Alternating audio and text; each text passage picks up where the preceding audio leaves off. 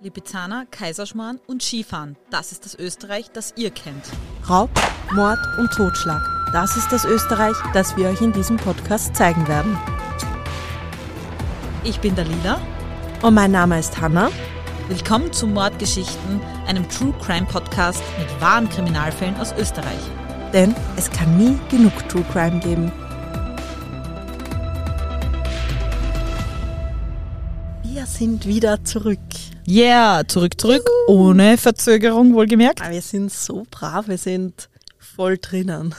Du bist voll brav, du hast, warst gleich motiviert seit dem letzten Ja, aber Aufnehmen. das liegt auch daran, dass jetzt bei mir alles ein bisschen ruhiger geworden ist wieder und ich relativ viel frei gehabt habe, weil ich habe so viel Urlaub zum Abbauen und deswegen war Zeit genug. Ja. Wir müssen euch jetzt gleich in ein Thema mit einnehmen, weil mir das gerade psychisch Eigentlich so passt aufwühlt. ganz gut, weil erstens einmal, wir haben ja jetzt einen TikTok-Account und ich bin Ja, schwerst, genau. schwerst überfordert damit. Und ich habe der Lila an dem Tag, wo ich in ähm, diesen Account gemacht habe, ein Foto, ein Screenshot von einem Filter geschickt, von einem Video von mir, was ich halt so ausprobiert habe. Oh Scheiße, kannst du dein ganzes Gesicht verändern?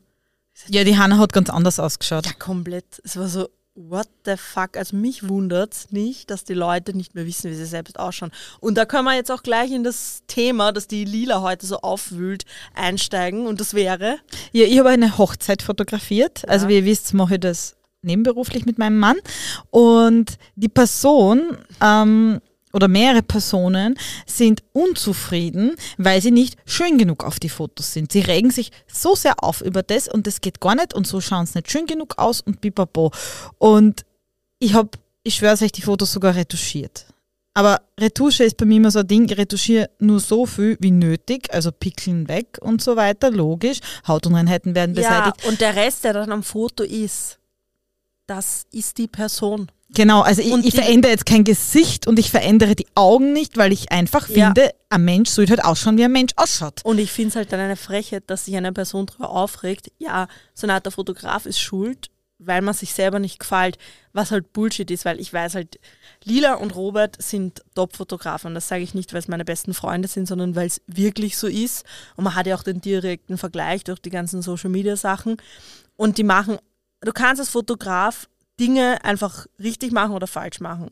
Und sie machen alles richtig. Und wenn die Person sich dann nicht gefällt, dann liegt es, Entschuldigung, an dem Gesicht. Es ist so. Es ist so, und das große Problem ist, wir haben jetzt gerade drüber gesprochen, ist einfach, dass die Leute durch diese ganzen Filter und auch Handykamera-Selfies nicht mehr wissen, wie sie auf normalen Fotos Ganz oder sicher. in Wirklichkeit ausschauen. Es ist so. Es gibt ja sogar, ich habe auf Instagram schon so Videos gesehen, wo eben Fotografen das äh, ein bisschen zeigen und dann zeigen, wie du halt durch eine Fotokamera ausschaust und wie durch eine Handykamera. Mhm. Die Handykamera, also diese Frontkamera, verändert deine Proportionen. Weil es ein Weitwinkel ist, logisch. Richtig, und im Weitwinkel schaust du anders aus als, ja, Also ich schaue zum Beispiel im Weitwinkel auch viel dünner aus, wenn ich ein Foto ja mache. meine, meine Nase schaut nicht schief aus durch die Frontkamera. Und die, die Fotokamera, also zumindest Ja. wenn du das normale Objektiv oben hast, ein Porträtobjektiv, dann schaust du so aus, wie du wirklich ausschaust. Ja. Und das Problem ist, die Leute nehmen das nicht ernst. Ich habe auch einmal äh, ein Shooting gehabt, wo die Person gemeint hat, sie ist zu fett. Und der Person habe ich aber schon 10 Kilo runter retuschiert.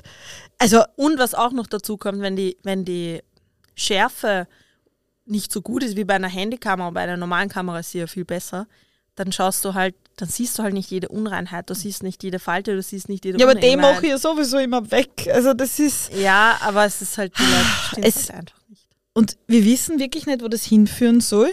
Dieser ganze TikTok, ähm, Instagram-Trend und ich liebe ihn, weil ich mache selber Influencing, aber ich, Ich, habe ja auch Spaß an Instagram. Es ist, ist ja nicht so, als würde ich es jetzt komplett verteufeln, aber man sollte realitätsnah bleiben. Ja.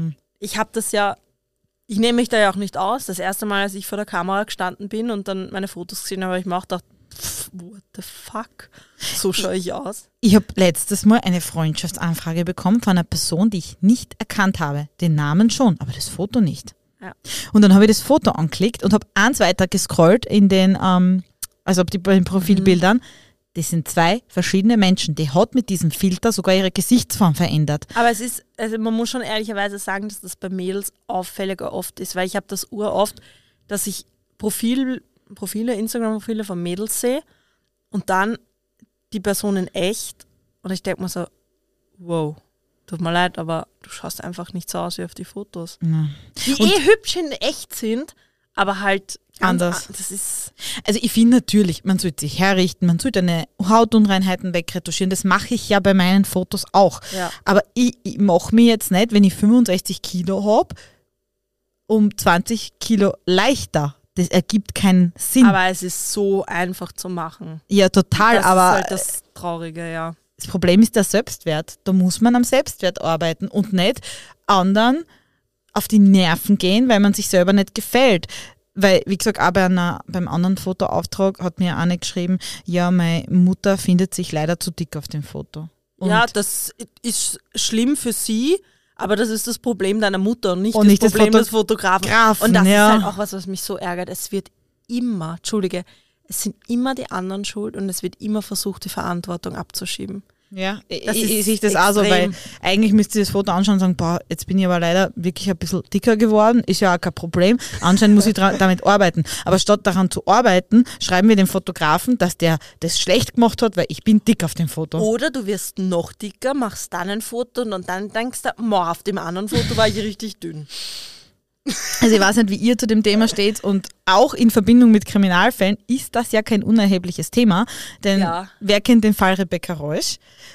Die Abgängigkeit aus Deutschland, die bis heute nur ein Wo die ähm, Polizei das Foto Selfie von ihr mit voll mit Filtern veröffentlicht hat und einfach jeder gesagt hat, ja, so schaut sie aber nicht aus in echt. Und das ist aber ein Riesenproblem, dass es teilweise ein von. Personen, und ich habe das selbst im Dienst erlebt, die kommen mit Fotos von einer Abgängigkeit, wo ich sage, es tut mir leid, aber da sind Filter drüber. Das bringt nichts. Na, Ich es bringen keine Realist- vergrößerten ja, Puppenaugen etwas. Ja, das ist, damit fange ich nichts an. Aber teilweise gibt es von Menschen gar keine anderen Fotos mehr. Ohne Filter und allen drum und dran. Also, ja.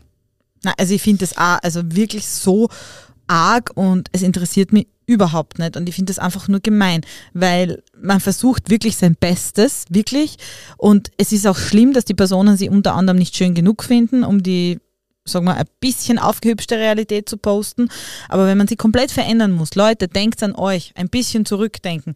Die Wahrheit sollte eigentlich einen Selbstwert stabilisieren. Und ja damit und meint keiner. Dieses, jemand anderen die Schuld dafür geben, nur weil ich mir auf dem Foto nicht gefällt, dann ist das mein Problem und nicht das Problem von irgendjemand anderem. Ja.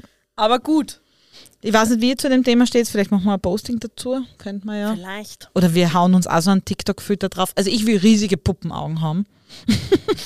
Ich wollte jetzt sagen, ich will, ich hätte jetzt geglaubt, du sagst, ich will riesige Depp haben. Die habe ich ja sowieso. Ja. Es, kann, es kann nicht jeder immer von ist, dir Das ist ausgehen. mein Komplex, den ich da jetzt projiziere. wir könnten ja dir riesige Töpf machen auf TikTok und, Und mir riesige riesige Augen. ja? Ja, okay, so machen wir das. Okay, nein, dann kriegen sie Ich eine möchte einmal in Story. meinem Leben wissen, wie sich das anfühlt. Das nächste Mal beim nächsten Fotoshooting schreibt mir wahrscheinlich die Hanna, also wirklich, mein Busen ist sehr klein getroffen auf dem Foto. Gut, dann hätten wir jetzt einmal die Kategorie Lila Rage. Ähm, Roasting Hanna war gleich dabei. wieso? Ja, ein bisschen, stimmt. Ja. Schon, ja. Ja, Finde ich auch. stimmt. Ja. Also, Aber ich, ich, ich habe ich hab sogar noch was. Ich, äh, ich habe dann Rage Hanna für, ein, für einen Abschlusstalk. Weil wir haben ja heute ein, ein sehr, sehr heftiges Thema. Okay. Ein sehr kritisches Thema. Auch ein sehr, wie soll man sagen, selbstkritisches Thema bezogen auf unseren Polizeiberuf. Und ich habe mit ihr eh schon länger drüber gesprochen, weil ich hin und her überlegt habe, ob wir das überhaupt machen. Ja, mit der Angst eigentlich, dass man, äh, weiß nicht, dass es halt ein Dass es sehr. dann so rüberkommt, als würden wir die Polizei kritisieren, obwohl Das wollen wir selbst nicht. Polizisten sind. Aber ja, wir üben Kritik aus, aber ich denke mir, jeder Beruf sollte irgendwie konstruktive Kritik konstruktiv, haben. Kri konstruktive Kritik haben. Und ich denke mir auch, das ist ja auch wichtig, oder? Dass man, ich kritisiere mich selbst ja auch. Das gehört ja zu einer guten Selbstreflexion dazu. Ich finde aber in diesem Fall ist es jetzt keine Kritik von uns, die wir dann ähm, einfach so ausüben, sondern äh, der Fall wurde ja verurteilt, was ich weiß. Dieses Mal Richtig, weiß ich, um, welches. Fall, um welchen Fall es geht und deswegen kann man ja da auch über das Gerichtsurteil sprechen. Deswegen haben wir heute den Fall ein bisschen anders gestaltet, damit wir einfach wirklich euch das so neutral wie möglich rüberbleiben. Wir wollen da nicht irgendeine, wir wollen da weder die Polizeiseite noch die Gegenüberseite einschlagen, sondern das, es geht eh nie ganz. Man kann nie zu 100% neutral bleiben, aber wir probieren es. Gut. Dann legen wir los. Legen wir los. Wie schon erwähnt, die Recherche für meinen heutigen Fall war eine der etwas anderen Art. Einerseits behandelt mein Fall ein Thema, das sowohl Rassismus als auch Polizeigewalt behandelt, aber auch mich als Polizistin persönlich betrifft und an vielen Stellen doch schämend den Kopf senken lässt. Dennoch denke ich, gerade weil wir Polizistinnen sind, ist es umso wichtiger, auch offen zu zeigen, dass die Polizei auch ihre Fehler hat. Und ich denke, dieses Eingeständnis ist notwendig, um immer besser zu werden und vergangene Fehler auf gar keinen Fall erneut passieren zu lassen. In meinem heutigen Fall ist es vor allem wichtig, uns vor Augen zu führen, egal was das Opfer getan oder nicht getan hat, es ist Opfer von Gewalt geworden, unabhängig welche Hintergründe ihn zu diesem Opfer gemacht haben. Den Tod oder Foltermaßnahmen hat kein Mensch verdient, egal was für schreckliche Taten er auch in seinem Leben eventuell begangen haben könnte. Und mit diesen schweren Worten steigen wir ein in den tragischen Fall und den Tod des Markus Omofuma, der bei einer behördlichen Abschiebung ums Leben kam. Markus Omofuma wird im Jahre 1974 in Nigeria geboren. Sein Leben ist sicherlich geprägt von schweren Bedingungen die wir uns als Mitteleuropäer, die in einem der reichsten Länder der Welt aufgewachsen sind, kaum vorstellen können. Selbst die Reicheren der Bevölkerung haben längst nicht die Lebensqualität, die wir haben, vor allem nicht als schwarzer Mensch. Über die Kindheit und den Werdegang von Markus ist wenig bekannt. Manche Quellen meinen, er wächst unter halbwegs guten Bedingungen auf, hat Zugang zur Bildung und lernt sogar mehrere Sprachen. Andere Quellen behaupten wieder, er kommt eher aus der unteren Schicht und kommt nach Europa, um Drogendealer zu sein. Das ist, glaube ich, zwar nett, dass das ein Traum war, aber ja. Ja, das ist halt auch wieder so, diese Behauptung, ja, ist nur, weil er da Drogen verkaufen will, was halt Drogendealer ja, also wird man meist nicht freiwillig oder weil man so gern Das glaube ich auch nicht. Aber über das können wir ja dann im Nachhinein noch kurz sprechen. Begleitet wird sein Werdegang durch eine alte kulturelle Sekte namens Okboni-Bund eine religiöse Gemeinschaft, die alte Götter in Afrika verehrt, aber auch bekannt dafür ist, ihre eigenen Mitglieder zu unterdrücken oder sie gar zu verfolgen, wenn sie nicht nach dem Glauben der Sekte handeln. Lila, hast du schon jemals von dieser Sekte gehört? Na, und ich habe es mir jetzt gerade gedacht, hä, was? Okkultismus? Und ich habe ich hab dann ein bisschen recherchiert über diese, über diese Sekte oder über diesen Kult. Und es gibt tatsächlich einige fremdenrechtliche Fälle in Österreich, also Asylanträge, Aha. die gestellt worden sind, weil sie angeblich von diesem Okbuni, na wie, Okboni, Entschuldigung, Bund verfolgt worden sind. Das wundert mich jetzt, dass ich das noch nie gehört habe. Total komisch, ich habe es auch noch nie davon gehört. Und ist interessant, weil die Asylanträge, die eben von diesen Verfolgungen sprechen, alle abgelehnt werden. Mhm. Das erzähle ich dann auch nachher noch. Markus Ofuma will aus Nigeria weg. Er will nach Europa, am besten nach Deutschland und sich endlich ein besseres Leben schaffen. Er legt sich einen falschen Namen zu und flieht 1994 nach Deutschland. Dort reist er illegal ein. Und es dauert nicht lange, sein Asylantrag wird in Deutschland abgelehnt. Also muss er sich etwas Neues überlegen. Er flieht erneut, und zwar dieses Mal nach Österreich. Aber er behält seinen richtigen Namen, Markus Omofuma. Doch auch hier ist seine Einreise laut dem Fremdengesetz illegal. Er stellt einen Antrag auf Asyl. Der wird erneut abgelehnt. Denn der Okboni-Bund, von dem er angibt, verfolgt zu werden, reicht für Österreich als Begründung für Asyl nicht aus. Und da kommen wir jetzt eben kurz zur Erklärung, dass Österreich, da gibt es mehrere Entscheide, also dass man nur sozusagen Asylstatus aufgrund von Verfolgung erhält, wenn die Verfolgung durch eine staatliche Organisation oder durch eine offiziell anerkannte religiöse Organisation erfolgt. Und dass dieser Okboni-Bund relativ klein ist und nicht wirklich anerkannt ist, lehnt Österreich das eben als Asylgrund ab. Ja, mittlerweile, das war damals, mittlerweile gibt es auch schon mehrere Gründe, also na, staatlich ist, man schwul oder lesbisch ist. Ja, Na. ja da, aber da geht es immer, wenn, wenn du zum Beispiel schwul oder lesbisch bist, da geht es auch darum, dass in dem Staat das allgemein verboten ist. Und dieser Okboni-Bund ist ja nur mhm. eine kleine Religion. Ich sage, okay, das ist nicht notwendig, dass du sozusagen aus deinem Staat fließt, nur damit dich diese Mitglieder nicht verfolgen, weil es halt andere Möglichkeiten gäbe, dass du denen entkommst, weil dich verfolgt ja nicht dein ganzer Staat, dass du jetzt gleich de deinen Heimatstaat verlassen musst. Also so ist es so banal erklärt. Ihr zum, Ähm. ihr zum Asylrecht und subsidiären Schutzrecht, Schutzrecht. möchte ich vielleicht im Rechtscheck noch noch was sagen. Absolut, bin ich, bin ich ganz bei dir, weil ich habe eher ein bisschen einen anderen Rechtscheck noch. Omofuma erhält also den negativen Asylbescheid und er muss in Schubhaft. Am 1. Mai 1999 trifft der Bus am Rollfeld des Flughafen Wien-Schwächert ein. Markus Omofuma wird durch drei Beamte der Fremdenpolizei aus dem Bus begleitet. Schon während der Bus sich auf das Rollfeld in Richtung der Maschine bewegt, soll sich Omofuma gegenüber den Polizisten gewehrt haben. Daraufhin wird er schon an den Händen gefesselt und förmlich aus dem Bus getragen. Ein Augenzeuge berichtet das eben, dass Markus Omofuma zu diesem Zeitpunkt schon Klebeband, also Leukoplast, quer über seinen Mund geklebt bekommen haben soll. Und er soll nicht mehr fähig gewesen sein, selbst zu gehen. Er wurde getragen. Andere Berichte sagen, dass die Begleitung zum Flugzeug noch ohne Probleme und ohne Fesselungen stattfand. Also es ist nicht eindeutig, wo es wirklich begonnen hat. Laut dem späteren Strafverteidiger der Polizisten habe Markus O. aber bereits bei der Ankunft und im Bus versucht, die Polizisten zu beißen, weswegen die Maßnahme des Beklebens des Mundes unabdingbar gewesen sein soll. Angeblich hatten auch alle drei Beamte tiefe, ja sogar blutende Bisswunden davongetragen. Verifizieren lässt sich das jedoch aus keiner Quelle. Was, das ist gar nicht protokolliert? Okay. Angeblich nicht, nein. Auch komisch. Ja, es ist, der ganze Fall ist, war wirklich nicht einfach zu recherchieren, weil es werden so viele Behauptungen aufgestellt und irgendwie erfahrt man nie wirklich, was jetzt davon gestimmt hat und was nicht. Und es ist vieles unter den Teppich gekehrt worden. Als die Beamten dann mit dem Festgenommenen an Bord des Passagierflugzeuges gehen, soll er aber dann wirklich begonnen haben zu randalieren. Er will unbedingt seine Abschiebung verhindern. Und jetzt kurz zur Erklärung. Abschiebungen erfolgen noch heute in normalen Passagierflugzeugen unter Begleitung sogenannter Abschiebungsbeamte.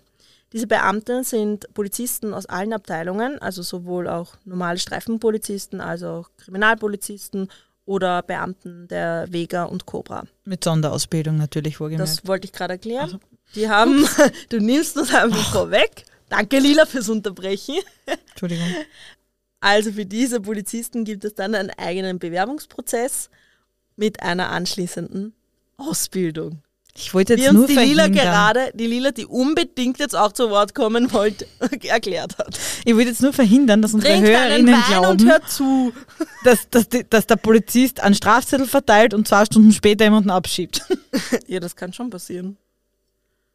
Ja, aber auch nur, die wenn er die Kollegen, die da- Spezialausbildung hat. Ja, genau. Gut, zurück zum 1. Mai 1999, als die Polizei das Flugzeug mit Omofuma betritt. Ein Passagier der Maschine Richtung Sofia, Bulgarien, erinnert sich. Omofuma soll bereits gefesselt und geknebelt das Flugzeug betreten haben. Und jetzt stellt sich da gleich für mich die Frage, äh, geknebelt finde ich ein ziemlich hartes Wort oder gefesselt. Ich nehme mal an, dass er Handschellen Ja. das ist halt für mich, das kann von bis sein, weil für, ich sage mal, für einen normalen Bürger ist gefesselt, Auch Auch Handschellen. Ja, mm. das ist halt, das ist halt eine sehr subjektive Wahrnehmung. Für mich ist geknebelt, wenn der, ich weiß nicht, mit Klebeband und Seilen ja alle Gliedmaßen irgendwie ja, das ist halt die Frage. hat. Das ist halt Wer benutzt die Wörter wie? Das ist, Richtig. geknebelt wäre für mich Aber ich finde, das ist wichtig zu erwähnen in dem Kontext, Ja. dass man mal sagt, okay, das ist immer subjektiv, wie man solche Worte wählt und was man dann selbst damit meint. Mhm. Weil für mich ist eine Fesselung nicht Handschellen anlegen. Na, für mich für mich sind, okay, der Festgenommene hat Handschellen angelegt, das ist für mich keine Fesselung. Mir ist bewusst, dass es eine Freiheitsentziehung ist, aber es ist keine Fesselung. Na, für mich ist geknebelt auch, dass du einen Knebelknödel im Mund hast. Ja, es klingt irgendwie viel brutaler. Also es wäre für mich ein zu brutales Wort für eine, ja, für Handschellen. Mhm. Aber alle Passagiere, welche später vor Gericht erscheinen, sind sich einig. Die Umstände, wie Omofuma in das Flugzeug gebracht wurde, war nicht normal. Keine der Zeugen hatte das Gefühl, dass wirklich Gefahr von dem Mann ausging.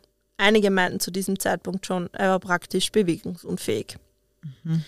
Von der Seite der Polizei kam jedoch eine etwas andere Sicht der Dinge. Die gibt später an, dass sogar die Flugzeugcrew sie gebeten hätte, endlich den Festgenommenen rückzustellen, da er angeblich schon so heftig randalierte. Angeblich auch, damit der Abflug der Maschine nicht unnötig verzögert wird. Um 1820 hebt die Maschine dann Richtung Bulgarien ab. Markus Omofuma wird an seinen Sitz gefesselt. Die Polizisten kleben ihm den Mund und auch die Nase mit Leukoplast zu. Das ist halt nicht so geschickt. Der Unterkiefer des Mannes wird mit Klebeband fixiert, sowie auch seine Brust, welche somit einer Kompression unterliegt. Angeblich soll ein Zeuge auch beobachtet haben, wie einer der Beamten auf den gefesselten Mann mit Kleberolle einschlug. Mhm. Ja, also ich, da gehen wir dann schon in die Richtung Ja, das ist nicht mehr normal. Fesselung. Nein. Einigen Passagieren fielen diese grausamen Methoden auf, wollten nicht tatenlos dabei zusehen. Sie versuchen, an das Crewpersonal heranzutreten. Einige versuchten auch mit den Beamten direkt zu sprechen. Vergebens. Seitens der Crew kamen nur Worte wie das ist gängige Praxis, wir können da nichts tun, das sind polizeiliche Amtshandlungen. Gegen Aber den Mund und die, Boah. mhm. und die Nase. Schon heftig. Aber pass auf, es geht noch weiter. Gegen 21 Uhr wird durch einer der Beamten der Puls gemessen, weil er so tief geschlafen hatte. Auch eine Stewardess kam und fühlte den Puls. Angeblich alles in Ordnung. Markus Omofuma wurde so gut wie bewegungsunfähig gemacht, aber noch schlimmer atmungsunfähig. Das Gericht stellt später fest, durch den Druck auf seine Brust durch das Klebeband und die zusätzliche Verklebung von Mund und Nase war er so gut wie atmungsunfähig. Ja, logisch, da muss ich nicht einmal Arzt sein. Sein Erstickungstod war lang und qualvoll. Circa eine halbe Stunde muss es gedauert haben, bis Omofuma tot war. Um 21.08 Uhr bei Ankunft des Flugzeuges in Sofia alarmierten die Beamten und die Crew den Airportarzt. Keiner der Beteiligten konnte einen Puls an Markus Omofuma fühlen. Er war nicht mehr ansprechbar und schon lange nicht mehr bei Bewusstsein. Um 21.18 Uhr traf der Arzt ein. Dieser konnte nur noch den Tod des Markus Omofuma feststellen. Ich weiß nicht, wie es dir geht. Ich brauche noch mal jetzt kurz eine Ja. Pause zum Durchatmen. Also ich versuche mir das Bild gerade im Kopf Ja. vorzustellen und das ist, schaut nicht gut aus. Und es ist egal, wie du es drehst und wendest und egal, ab welchem Zeitpunkt er jetzt gefesselt sein mag oder nicht. Es war auf jeden Fall so eine Fesselung, dass er dran gestorben ist. Und das hat man dann auch nachweisen können. Und das, Das mit Mund und Nase ist belegt. es gibt, es gibt Berichte, die sagen nur Mund, andere sagen ja nur Nase. Es ist auf ja, aber jeden das, Fall. was hat der Airport-Arzt? Also da werden sie es wahrscheinlich schon Ja, der hat nur noch, haben, ja, da haben sie es dann schon entfernt. Ne? Also der hat nur noch den Tod festgestellt. Also die, es gibt dann unterschiedliche Mediziner, die halt eben Gutachten erstellen und es sind sich eigentlich alle einig, dass halt die Fesselung zu dem Tod geführt hat, weil also die Fesselung um, um, um, um die Brust hat halt eine Kompression in der Lunge sozusagen verursacht und dadurch ist er erstickt. Also er ist erstickt. Ersticken Mhm. war da die Todesursache. Der Tod des Abschubhäftlings Markus Omofuma, welcher unter Aufsicht der Polizei stirbt, verbreitet sich rasch in den Medien. Und verständlicherweise der Aufschrei ist groß. Schnell machen die Methoden der Beamten die Runde. Menschenrechtsverletzung und Foltermethoden.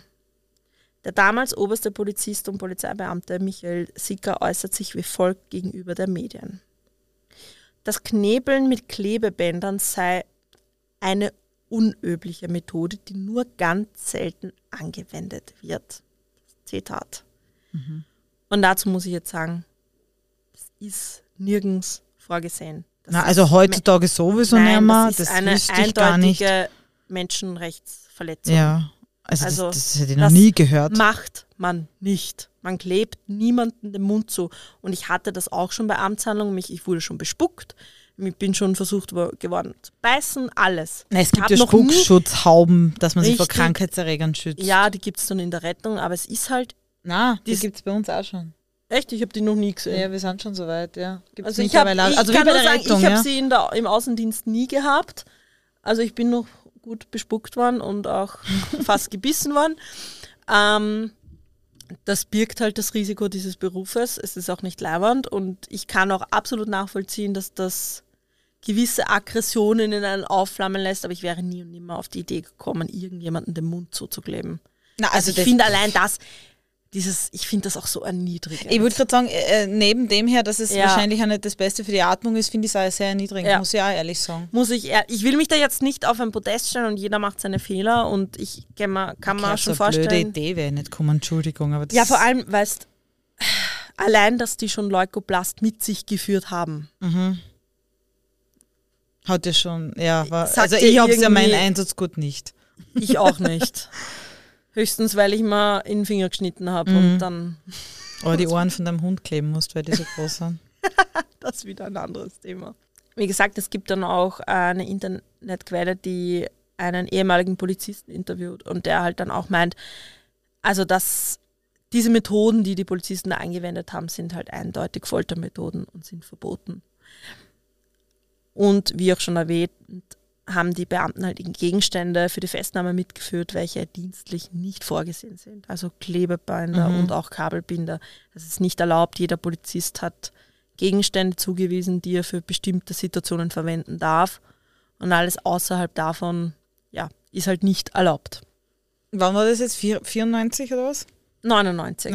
Man muss halt auch dazu sagen, leider, dass, glaube ich, 99 die Methoden noch ganz, ganz andere waren. Einem normalen Regelaußendienst. Auf jeden Fall. Also heutzutage sind die viel, viel professioneller unterwegs. Absolut. Gott sei Dank. Ich sage ja, das ist jetzt doch 23 Jahre her.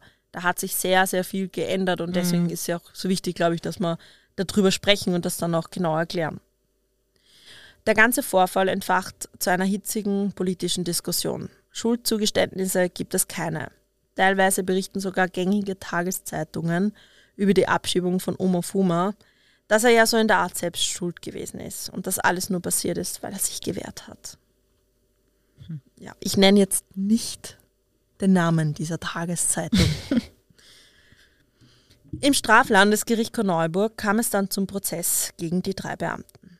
Passagiere wurden als Zeugen angehört, sowie auch die gesamte Crew des Fluges. Und die drei Beamte geben an, nichts davon mit Absicht gemacht zu haben.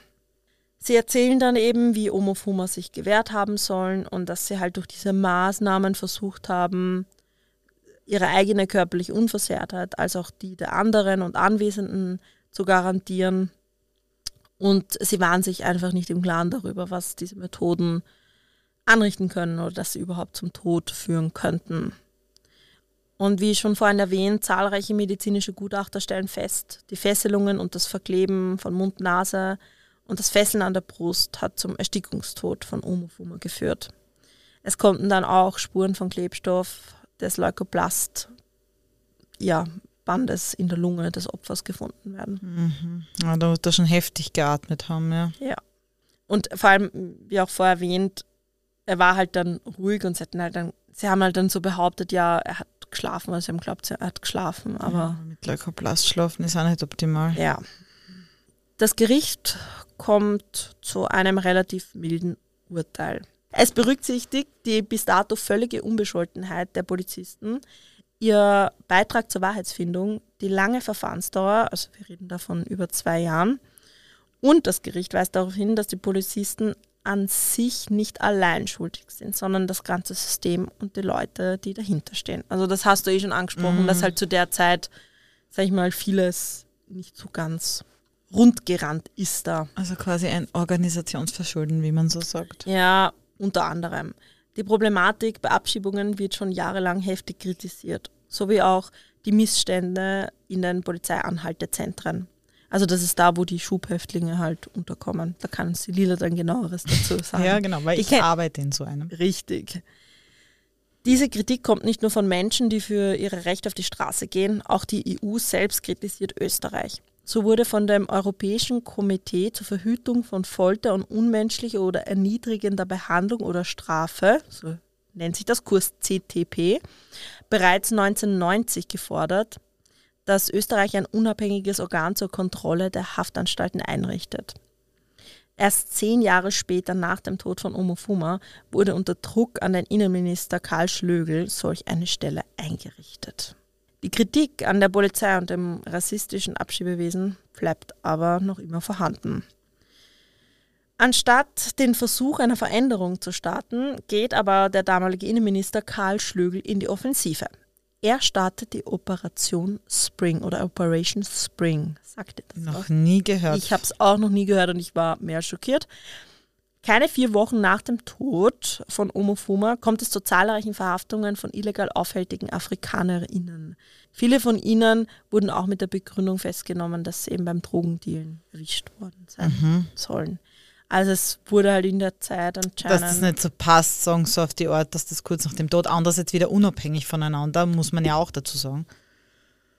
Ja, aber es ist halt, ich denke mal, selbst wenn ich so eine Operation starte, weil es ein Problem mit Drogendealern gibt, Mhm. kann ich das, sollte ich da vielleicht ein bisschen einen besseren Zeitpunkt wählen. Ja, eventuell, ja. Sind wir uns ehrlich. Ja? Ja, es kommt schon. halt nicht ganz so gut und es war auch offensichtlich so gemeint, so in der Art, so als Rechtfertigung für den Vorfall, so in der, ja schaut her, wir haben ja da ein Problem, deswegen. Mhm. Ja, ich verstehe Und das finde wie ich es halt- politisch gemeint war, ja. Ja, Mhm.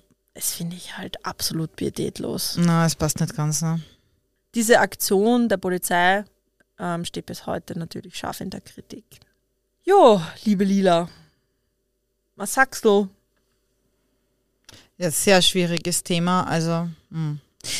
eben wie wir jetzt gerade schon geredet haben, ich glaube jetzt nicht, dass die Beamten, also es waren glaube ich nur Männer, gell, dass die Mhm. Beamten damals das gemacht haben, weil es ihnen so Spaß gemacht hat. Das glaube ich nicht. Also ich glaube jetzt nicht, dass das irgendeine Folterknechte waren, die darauf gewartet haben, dass sie wen foltern können. Aber ich glaube auch, dass auch wenn sie die Ausbildung nicht bekommen haben, damals, und die wird es wahrscheinlich, ich spreche jetzt wirklich rein aus der Luft, ich weiß es nicht, die wird es vielleicht in der Qualität nicht gegeben haben, die es heute gibt. Heute ist die Qualität und die Arbeitsmittel ganz andere. Komplett. Ja, vor allem, wir haben ja auch vorhin schon drüber gesprochen, ähm, nicht vor laufenden Aufnahme, ähm, wie damals die Beamten zum Schießen ausgebildet worden Ja, sind. das war ja völlig was anderes, Also also, vor das 30, 40 Jahren. Kann man nicht mehr vergleichen mit der heutigen Ausbildung. Ja, man kann die Polizeiausbildung kritisieren, aber es gibt gewisse Punkte, auf die wirklich viel Wert gelegt wird. Also das sind, es gibt eben mittlerweile Training in Menschenrechte. Also wir haben das in Sehr der Schule schon gehabt. sogar, Wir ja. haben ganz viel Menschenrechtstraining gehabt, also als wirklich, das wird gut geschult. Dein Mann ist Menschenrechtstrainer, Genau. also da gibt es schon sehr viele Polizisten, die sich dazu ausbilden lassen und dann wirklich vor allem in solche Polizeianhaltezentren dann unterwegs sind und die Leute schulen. Genau, und, Und ich arbeite in einem Polizeianhaltezentrum, eigentlich sogar in einem Schubhaftzentrum. Ja. Und wir sind ja täglich konfrontiert mit Abschiebungen, mit Neuzugängen und so. Aber ich muss dazu sagen, dass mir immer das Wichtigste ist, die Würde des Menschen zu wahren. Das Ja. ist so wichtig. Und es ist egal, ob die Person jetzt welch, äh, egal einmal die Hautfarbe sowieso, es ist Mhm. das Geschlecht egal, es ist völlig egal, welche Abstammung der hat, dem ist die Freiheit entzogen worden per Gerichtsbescheid, zu Recht wahrscheinlich, weil ein Gericht hat Ja. geurteilt, Asyl oder nicht Asyl, äh, Aufenthaltsrecht oder nicht Aufenthaltsrecht. Und wenn ihm schon die Freiheit entzogen worden ist, dann muss ihm die Würde bleiben. Basta. Und das ist, das ist ein oberstes Gebot an alle meine Kolleginnen und Kollegen. Ja, und wichtig ist halt auch dabei, dass, weil immer die Polizei kritisiert wird, ja, wie können die Beamten so grausam sein und, und, und den abschieben. Man muss immer bedenken, die Polizei ist Exekutive, das heißt ausführende Gewalt. Ja, wenn es einen Negativbescheid gibt, muss Richtig, eine Person wir abgeschoben führen werden. nur das aus. so, genau. Ja, man kann sagen, ja, es seid nur Marionetten. Das stimmt nicht, weil man kann sich immer sagen, okay, ich habe jetzt den Bescheid, der gehört abgeschoben. Ich kann mich immer dafür entscheiden, wie ich mit dem Mensch umgehe. Und wie du sagst, ich kann immer schauen, dass ich die Menschenwürde dabei behalte. Ich muss nicht immer im Konsens sein, ob das jetzt richtig ist oder nicht. Na, gar nicht. Also ich glaube, dass viele Polizisten, egal jetzt bei welchem Thema, Ich nicht nur bei Abschiebungen, nicht immer gerade einer Meinung sind. Ja? Fremdenpolizeigesetz ist sehr, sehr kritisch zu betrachten. Ja, ist mir schon bewusst. Aber ich als Polizist kann entscheiden, wie ich mit den Menschen umgehe. Und ich glaube, das ist schon ganz, ganz wichtig zu beachten. Also ich traue mich sagen, ich weiß, sag niemals nie und das kann ja, alles sein, aber ich traue mich zu sagen, dass so eine Abschiebung, wie sie beim Omofuma stattgefunden hat, heutzutage nicht einmal in die Nähe kommen wird. Also ich kann mir nicht vorstellen, dass sich irgendwer trauen würde, in einem Passagierflugzeug jemanden mit Leukoplast so festzuschnüren am Richtig. Sitz. Na, also es gibt auch, natürlich sind Abschiebungen nicht einfach und natürlich fliegt nicht jeder gern zurück in sein Heimatland, klar. Aber es sind die Methoden eine andere oder es wird einfach ja, was weiß ich, damit Termin verlegt oder was weiß ich, irgendwas wird gemacht, aber es wird da jetzt nicht irgendwer geknebelt und festgebunden, also, dass er das- keine Luft kriegt. Ich glaube, da kann man mittlerweile auch schon unser Hand ins Feuer legen, dass das nicht mehr passiert. Also ich kann mir nicht vorstellen, ich kenne einige Kollegen, die bei der Abschiebung dabei sind. Ich weiß nicht, das ist einfach nicht mehr in den Köpfen von uns. es ist nicht in den Köpfen, die Leute sind anders. ja, wie du sagst, ich kann mir das, könnte mir das nie vorstellen, da irgendwen den, den Mund zu kleben. Und ich, ich kenne das Gefühl, wenn man, wenn man wirklich wütend ist, wenn man sich irgendwie erniedrigt fühlt, wenn man überfordert ist, wenn man gestresst ist. Aber das sind halt einfach Sachen, auf die Idee würde ich nie und nimmer kommen. Ne? Man muss halt auch sagen, wir haben ja vorher auch off-Records diskutiert, wegen ähm, damals halt, wie das alles war, weil äh, da gibt es ja diesen bekannten Fall aus Wien, über den haben wir eigentlich geredet, Ja. diese Geiselnahme im, ah, was war das, in einem Kindermodengeschäft, Kindermodengeschäft, ja. wo dann, weiß nicht, da gibt es ja eure Reportage, unzählige Schüsse, wann waren das in die 90er Jahre, unzählige Schüsse gegen die Scheibe blind gegangen sind. Das gibt es ja heute auch nicht mehr. Und ich glaube, ich weiß nicht, ob das dann nur so noch wie in der Nachkriegszeit waren oder die Gesellschaft einfach robuster, ist das das richtige Wort?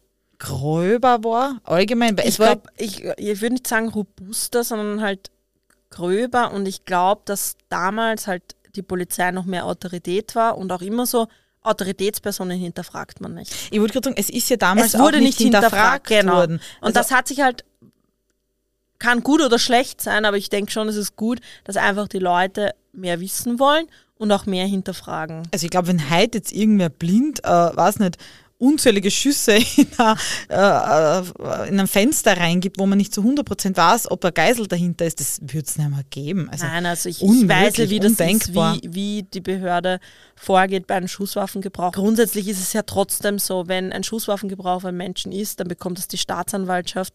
und es und wird objektiv geprüft. Es wird objektiv geprüft. Also das muss man schon ehrlicherweise sagen. Was, die Zeiten waren auf jeden Fall andere. Das waren sie. Also Ja. vor 30, 40 Jahren, ähm, wie, wie der Fall, ich finde sogar leider, dass sie das sehr, sehr schlimm anhört. Also wenn ich mir das Bild so vorstelle, dass sie den überall voll geklebt haben im Gesicht und auf dem Brustkorb, das löst in mir so viel Schmerz aus, wirklich. Also Ja. ich denke mal, wenn ich jetzt vor Ort wäre und das passiert, dann würde das nicht passieren, weil ich würde den Beamten etwas sagen und niemals. Und ich finde es auch interessant, dass die Personen dann im Flug, Flugzeug anscheinend was gesagt haben, aber das dann trotzdem keine Durchsetzungskraft gehabt haben. Heutzutage würden die wahrscheinlich sogar die Beamten man wegziehen. Kann, ja, es, man kann sich das gar nicht mehr vorstellen. Und ich muss jetzt noch was dazu sagen. Ich glaube, ich habe das Urteil gar nicht gesagt, was die Ja, du, Kollegen dann gesagt du hast haben. gesagt, also es ist haben. milde äh, Es ausgegangen. ist milde ausgefallen. Also grundsätzlich, sie sind verurteilt worden nach dem Paragraph 81 Strafgesetzbuch. Das ist fahrlässige Tötung unter besonders gefährlichen Verhältnissen. Und das grundsätzlich das Strafmaß geht bis drei Jahre und sie haben acht Monate bedingt auf drei Jahre bekommen und die Kosten des Verfahrens. Mhm. Jetzt milde, dazu- ja. Das ist schon sehr milde. Was sagst du dazu? Ja, das stelle ich weniger in Frage, weil da müsste man die ganzen Umstände kennen. Unbescholten waren es auch. Ich finde es echt schwierig zum Beurteilen, weil wie du sagst, damals das System war ein anderes als heute. Also heutzutage würdest du wegen Folter kriegen. Wenn das das Gleiche heute passiert, hast du Das Folter. haben wir, ja, oder eben quälen oder vernachlässigen. Ganz eines, sicher. äh, Ja.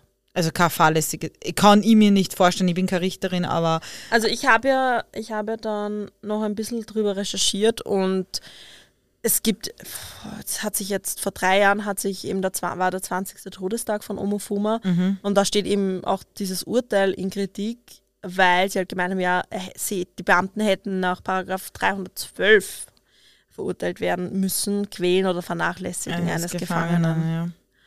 Das Also ist, es ähm, gibt einen eigenen Paragraphen sozusagen für, wenn du Hat es den anscheinend damals schon gegeben? Ja, sicher, wenn es kritisiert worden wäre, wahrscheinlich schon. Ja, ja, ja, den hat, was ich weiß schon. Moment, Moment. In Kraft seit 1.1.1975, ja. Also ja, den hat es ja doch sehr wohl gegeben, okay. Hm. Deswegen ist halt auch, das ist halt sehr milde, weil sie nur fahrlässige Körperverletzung und eigentlich, muss man halt schon ehrlicherweise sagen, es sind alle Tatbestände von Quälen oder Vernachlässigen eines Gefangenen. Ja, ja. Ich meine, für die äh, Spezialprävention, also für, die, für den Beamten selber, wird es wahrscheinlich gereicht haben. Die machen sowas nie wieder oder haben sowas nie wieder gemacht. Für die Generalprävention, ja, hätte es damals vielleicht nicht gereicht. weiß ich Ja. nicht. Aber heutzutage auf jeden Fall. Also, Kannst du es noch kurz erklären, was mit Generalprävention gemeint ist? also Strafe soll ja immer spezial und generalpräventiv sein, also spezial, um die Person davon abzuhalten, es nochmal zu tun. Also wenn jemand wegen einem Diebstahl bestraft wird, versucht man ihn so zu bestrafen, also von der Höhe her oder von der Geldstrafe her, damit diese Person nicht wieder einen Diebstahl begeht. Und Generalprävention soll gesellschaftlich sein. Also wenn jetzt in der Zeitung steht, der Dieb von, was nicht, von dieser Golduhr hat zwei Jahre Haft gekriegt, sollen sie alle anderen denken, oh mein Gott, der hat zwei Jahre Haft gekriegt, dann stehle ich lieber nichts. So auf die Art. Ja. Und ich nehme mal an, in so einem Fall sollte halt die Generalprävention an alle Polizistinnen und Polizisten gehen, so auf die Art, du, du, wenn du das machst, könnte dir auch eine hohe Strafe passieren. Ja, genau. Also kurz zur Erklärung, der Paragraph 312 sagt, ein Beamter, der einen Gefangenen oder einen sonst auf behördliche Anordnung verwahrten, der seiner Gewalt unterworfen ist oder zu dem er dienstlich Zugang hat, körperlich oder seelische Qualen zufügt. Ja, das ist halt der klassische, ähm, wir sagen immer, Häfenparagraph. Ja, Also äh, den, den ja du in ist aber Haft auch hast, wichtig, dass es das gibt. Genau, den ich. sollst du halt nicht irgendwie ja, quälen, vernachlässigen, äh, verwahrlosen lassen, weil sonst bist du dran. Ja, und dann gibt es natürlich auch, wenn das halt dann äh, schwere Körperverletzungen oder den Tod zur Folge hat, dann steigt eben das Strafmaß auf bis zu zehn Jahre. Es hat mit einer Garantenstellung zu tun. Du Richtig. musst nämlich als die Person, die diesen Häftling verwahrt, so für sie, für sie sagen wir so, leibliches Wohl ist jetzt das falsche Wort, weil du Ja, du bist ihn- verantwortlich. Du bist verantwortlich. Also ja. soll, der Häftling muss genug zum Essen bekommen, er muss die Möglichkeit haben, sich zu waschen, er muss die Möglichkeit haben, zur Ja. Toilette zu gehen. Das sind alles so Punkte, für die bist du verantwortlich. Wer kann sich ja nicht frei bewegen? Also er kann jetzt nicht einfach aufsperren, die Zellentür und gehen. Deswegen wird ja auch, auch in der Polizeischule viel darüber gesprochen, eine, eine Festnahme, das ist eine Freiheitsentziehung. Das ist was ganz, ganz Gravierendes. Und dann hast du als Polizist eben diese Garantenstellung übrig, die du zum Beispiel als Mutter gegenüber deinem Kind hast. Genau, also auf gut Deutsch ist es einfach, du musst dich um diese Person kümmern. Kümmern, richtig. Und das ist wirklich einfach aufgestrickt gesagt und deswegen Ja. muss man die Person auch mit Würde behandeln. ja, das muss man, denke ich, sowieso. Sowieso jeden, auch den, Aber du nicht halt- festnimmst. Ich denke, da umso mehr. Aber ich finde, dass im Anhaltebereich die Grenzen ja noch viel mehr verschwimmen, meiner Meinung nach. Weil, ähm, dass du jemanden, den du jetzt nicht festgenommen hast, ähm, nicht so sehr auf den aufpassen musst, ist auch klar, weil du, weil der heute diese Bewegungsfreiheit einfach. In Haft hat er diese nicht. Der kann nicht zum Billa umgehen und sich was zum Essen holen. Ja. Deswegen ist es umso wichtiger, dass du auch fragst, wann, oder dass es fixe Essenszeiten gibt, also dreimal Ja. am Tag zum Beispiel, was Dass üblich du ist. sozusagen als Behörde, als Polizist ähm, wirklich schon von dir aus sagst, okay, ich biete das und das für dein Wohl. Also, aber sie weiß, wir beachten auch solche Sachen wie Rauchen, weil es ist halt nun mal eine Sucht und man muss auch dieser Sucht nicht auf kalten Entzug. Also wir haben das auch immer, wenn, wenn wir Festnahmen gehabt haben, es war immer so, wenn der Festgenommene rauchen will, dann haben wir das immer möglich gemacht. Natürlich nicht mitten in der Einvernahme, wenn jetzt gerade mitten im Satz, sondern dann gesagt, okay, machen wir das jetzt noch die eine Frage fertig und dann gehen wir eine rauchen. Genau. Also das, das ist einfach auch ein, ich denke mal, es kann ja auch ein Miteinander sein. ja, Das natürlich. Halt, ich, wie ich schon am Anfang gesagt, egal was der Mensch verbrochen hat, ich muss trotzdem ihn als Mensch behandeln. Und wenn er Raucher ist, dann hat er auch das Recht, dass er raucht. Und wenn er fünfmal Durst hat, ja, dann kriegt er fünf Gaseln Wasser. ja, genau. Er kriegt jetzt keinen Kuchen und Croissant und was weiß ich, ja. Aber ich sage mal, er darf aufs Klo gehen und ja. Die und wenn er dreimal aufs Klo gehen muss, dann geht er dreimal aufs Klo. Ich, ich denke mir halt, ich habe mir auch immer, immer, jetzt nicht nur im Anhaltevollzug, sondern allgemein ähm, auch auf der normalen Dienststelle gedacht, egal was diese Person angestellt hat, ob das jetzt ein Mörder oder nur unter Anführungszeichen ein Schokoladendieb war, Ja. ich bin doch kein Richter. Ich verurteile diesen Menschen nicht. Ich Ja. habe das nur zum Abarbeiten und dann Was nicht immer einfach ist. Also ich muss schon Na, ehrlicherweise sagen, wenn du halt dann einen Sexualstraftäter vor dir sitzen hast und der dann auch noch präpotent und unhöflich. Aber das muss man ausblenden. Ja, man das muss ist, eh, man blendet es eh aus, aber innerlich denkst du dir halt dann schon oft. Also wenn er dann schon zum fünften Mal fragt, ob er jetzt aufs Klo gehen kann und du ganz genau weißt, er nutzt das jetzt nur aus.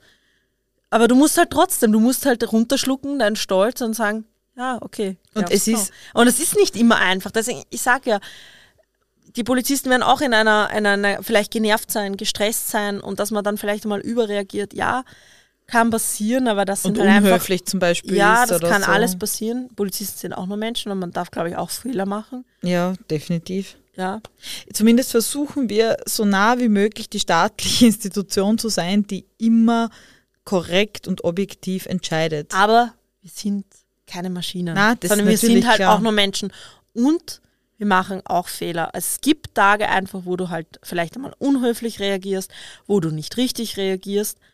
Und das ist, finde ich halt dann auch wichtig, dass man der Gesellschaft das irgendwie halt so ein bisschen vermittelt und sagt, okay, tut uns nicht gleich grillen. Genau. Nur weil eh. wir mal kurz unhöflich waren. Man kann auch einmal, und es gilt, glaube ich, egal in welchem Beruf und in welchem Staat, mal ein bisschen nachsichtig mit den Menschen sein. Wenn mal wer zu mir unhöflich ist, denke ich mir auch, okay, ist nicht, ist nicht in Ordnung, aber wer weiß, was dahinter steckt. Und man darf es auch, glaube ich, mal mit einem Polizisten sein. Ja, natürlich. Weil dann kommt immer, ja, dann hättest du den Beruf nicht gewählt. Ja, wenn das nur so schön wäre. Ja, wenn man doch das nur auf einen Knopf drücken könnte. Richtig, das geht halt nicht. Das so logisch und so realistisch muss man einfach sein, das geht halt nicht. Ich sehe das mittlerweile sogar schon wirklich sehr locker, weil auch letztes Mal habe ich dir erzählt, beim Billa war auf der Fleischtheke ein Mann, der war, der hat wirklich, der war komplett wieder auf mich, weil ich telefoniert habe und während dem Telefonat mein, ähm, mein Kornspitz bestellt habe, bloß Beilagen. Aber ich habe ihm das gesagt und habe weiter telefoniert. Dann hat er sich umgedreht und gesagt, könnten Sie mal fertig telefonieren? Also komplett unhöflich, wo ich mir dann eigentlich gedacht habe, okay, kann ich bitte selber entscheiden, ob ich noch telefoniere? Ja. Andererseits, wir haben dann kurz geredet, nachher habe ich das Gespräch beendet und er hat dann so gesagt, ja, es ist für ihn halt so stressig momentan und hin und her und ich habe dann, dann wirklich über das kurz geredet und gesagt, ja, das verstehe ich echt total gut, dass man manchmal halt einfach einen schlechten Tag hat. Und, Und da bin ich jetzt auch nicht böse gewesen. Ich verstehe dass ich, die Situation, ich kann sowohl deinen Standpunkt nachvollziehen, als auch seinen, weil ich war schon in beiden Situationen, wo ich telefoniert, der andere genervt war und wo ich neben ihm gestanden der telefoniert und irgendwas anderes war und denke mir, oh, bitte mach eins von beiden, aber es ist einfach nur nervig. Ja, aber im Endeffekt, wie gesagt, ich finde jetzt nicht, dass die Bilderfiliale schlecht ist oder er ein schlechter Mitarbeiter ist, der hat einfach einen scheiß Tag gehabt. Das Ja. ist so.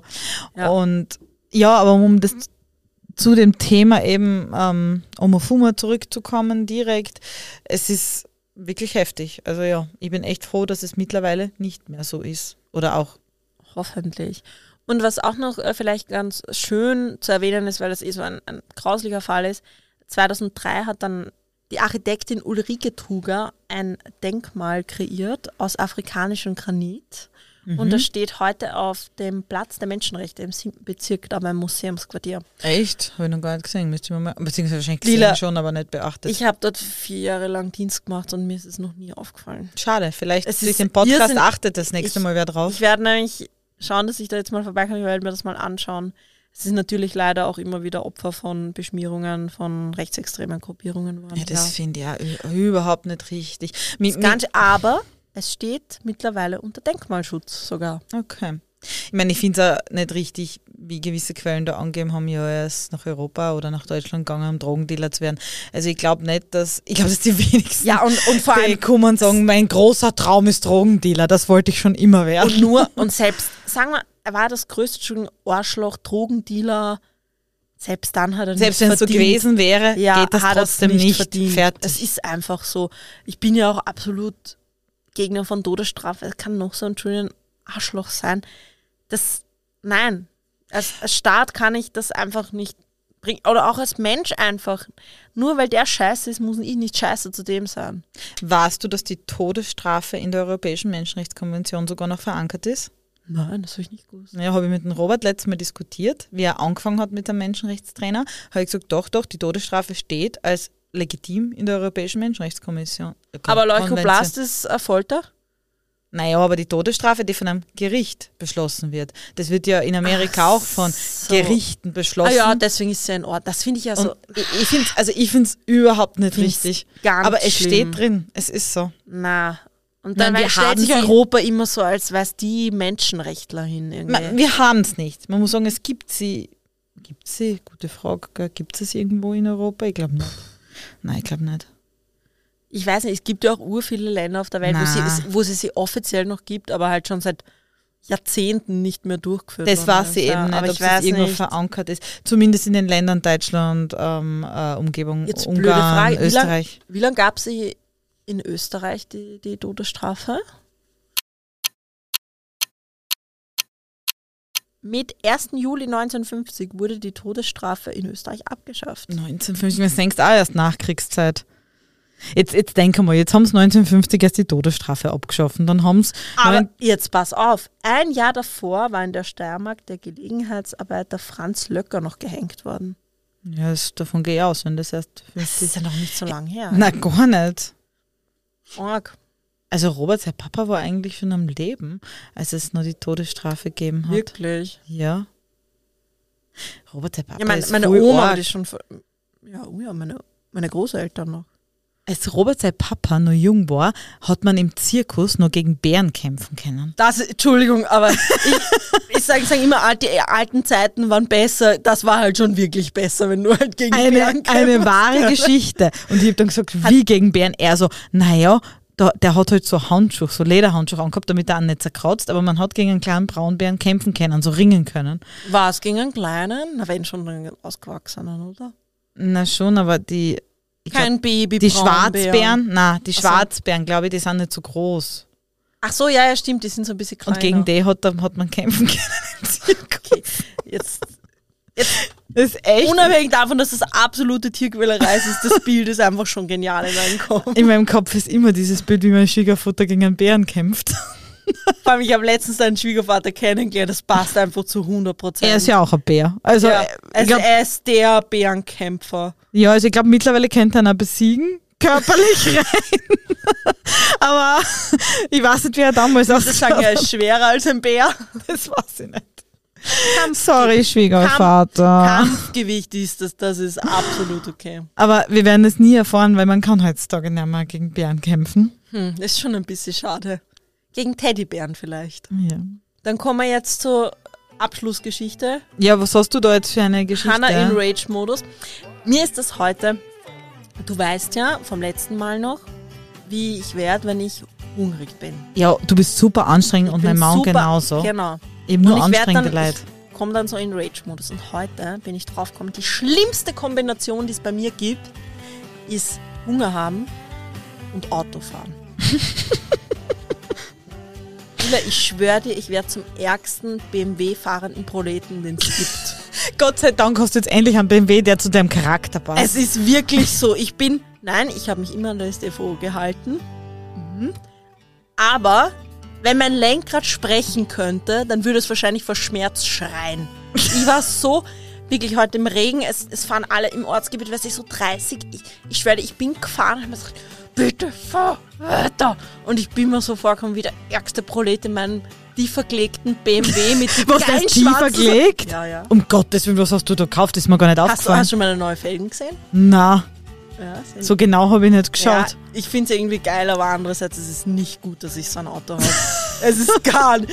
Es Oh Gott, gib doch, du brauchst nur irgendeinen rollenden Untersatz, damit du daher zu den Studioaufnahmen kommen kannst. Dann kauft es irgendeinen war unabsichtlich. Entschuldigung an alle BMW-Fahrer, meine Eltern fahren auch BMW. Ja, sind, sind coole Leute. Ähm, was ich sagen will, ich muss jetzt einfach immer Snacks mithaben. Snacks, ja, gute Ja. Idee. Mhm. Ja, weil das war, das war schlimm. es war wirklich, es war wirklich schlimm. Und ich habe ja dann auch der Lila noch eine Sprachnachricht geschickt. So, Lila, gell, ich habe extra viel gegessen, damit ich Rage Ja, genau. Und die haben mir gedacht, endlich hat sie mal eine gute Idee gehabt. Nicht schlecht, nicht schlecht. Aber was soll ich sagen? Ich habe schon wieder Hunger. Ja, ich denke mal, deswegen werden wir die Aufnahme jetzt beenden. Normalerweise müssen wir es immer beenden, weil irgendein Hund gerade hungrig ist. Das ist in diesem Fall nicht so. Jetzt ist die Ja, Hanna jetzt ist die hungrig. Hanna hungrig. Ähm, wir hören uns dann eh wieder in einer Woche. Mit deinem Fall. Und einen kurzen Hinweis auf deinen Fall. Ja, es geht um eine längere Geschichte, es geht um eine Geiselnahme. Ähm, welche könnt ihr noch nachgoogeln oder bitte gar nicht nachgoogeln, sonst ist die Überraschung nicht zu Und groß. wie wichtig es ist, zu verhandeln. Ja, auch, auch, auch. Viele, viele, viele Geschichten sind innerhalb dieser Geiselnahme passiert und deswegen dauert der Fall wirklich ein bisschen länger und ich muss mir diese Woche weiterhin an die Recherche setzen, damit ihr auch etwas Gescheites bekommt. Und in diesem Sinne bitte unseren TikTok-Kanal, Hanna, du wirst den jetzt aufziehen voll, gell? Ja, wir heißen auf äh, TikTok Mordgeschichten Mhm. und alles zusammengeschrieben, OE. Ja, mit OE, logisch, weil Und ich weiß nicht, und der Benutzername ist, ich kenne mich, es tut mir so leid, ich kenne mich echt wir werden es euch posten, glaube ich. Ich glaube, es ist gescheiter. Ich werde es euch verlinken, ich werde mich da jetzt reintigern. Wir werden sicher früher oder später unser erstes produktives, lustige Video posten, aber es wird noch dauern. Ich bin gespannt. Ich bin schwerst überfordert. Ja, und äh, wir, ihr werdet natürlich den Rechtscheck wie immer auf unserer Instagram-Seite sehen, wo ihr uns auch gerne folgen könnt. Mordgeschichten Österreich, Österreich mit OE, wie immer. Ja. Und in diesem Sinne, Abonniert uns noch auf allen gängigen Podcast-Kanälen. Oh ja, bewertet bitte uns bewertet immer mit uns. allen Sternen und Daumen hoch. Können es nicht oft genug sagen. Ja, jetzt bin ich zufrieden, jetzt kann man essen gehen. Yes, wir wünschen euch einen schönen Tag, Abend, Mittag, wann auch immer ihr diese Folge hört. Und bis zum nächsten Mal. Bussi Baba. Tschüssi, baba.